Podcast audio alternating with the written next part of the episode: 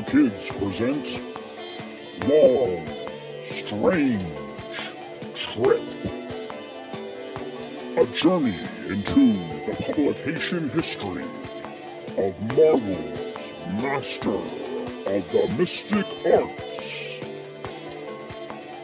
Let's place the eye of Agamotto on the Sorcerer Supreme himself, Dr.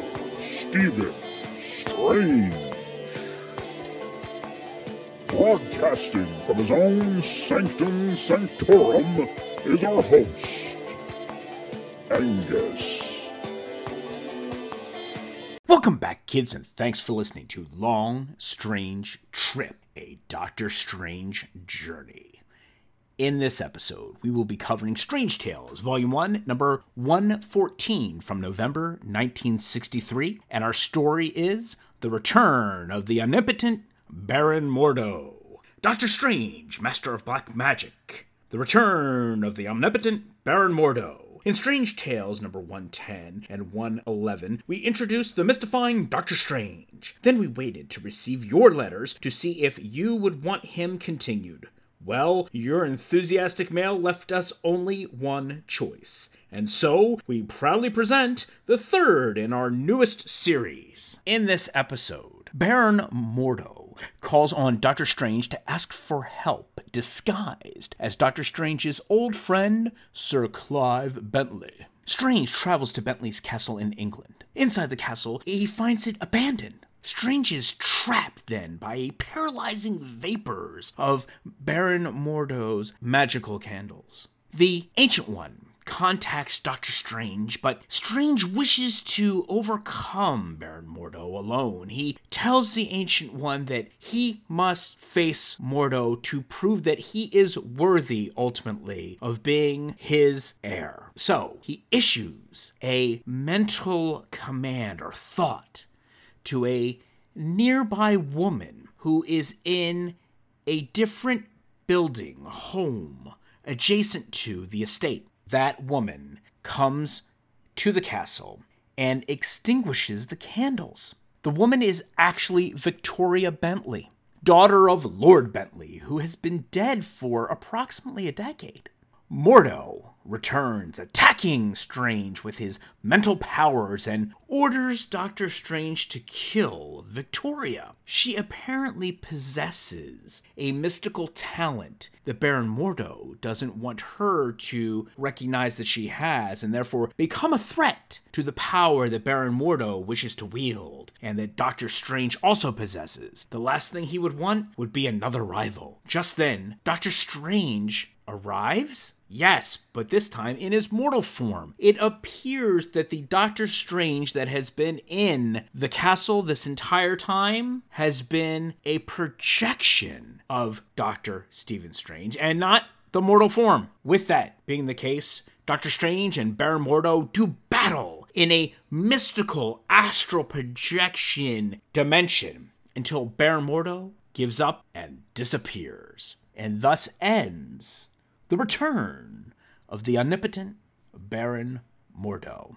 This is a fitting continuation of the story that was started back in Strange Tales number 111, where Baron Mordo was introduced and depicted as Doctor Strange's main rival here on Earth. That being said, this is a variation on a theme. You would not get a differentiation or a further building out of the Doctor Strange mythos until we get beyond the climax of Strange Tales number 115, which we already previously covered. And that was essentially Doctor Strange defeating Mordo and making himself the heir apparent to the Ancient One. The issues that would follow then would begin to build out Doctor Strange's world as it would pick up steam and momentum, as both Steve Ditko was able to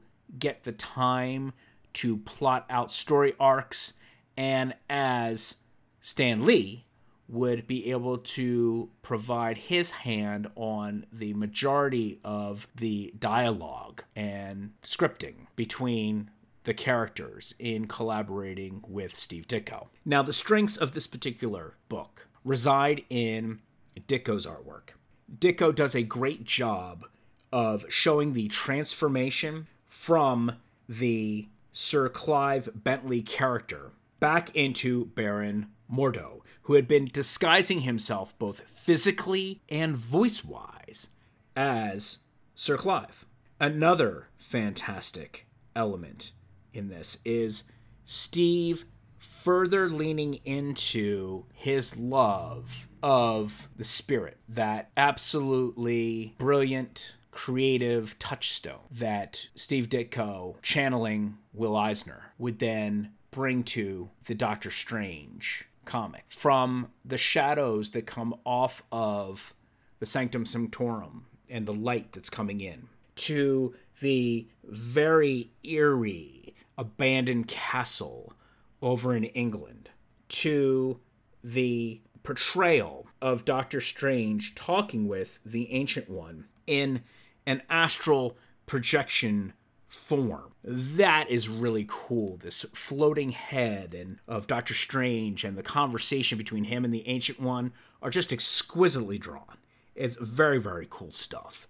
Uh, I really was digging what Ditko was putting down on the page. It's very smoky and ethereal, and oh, it, it's it's just lush to take in. Really good stuff.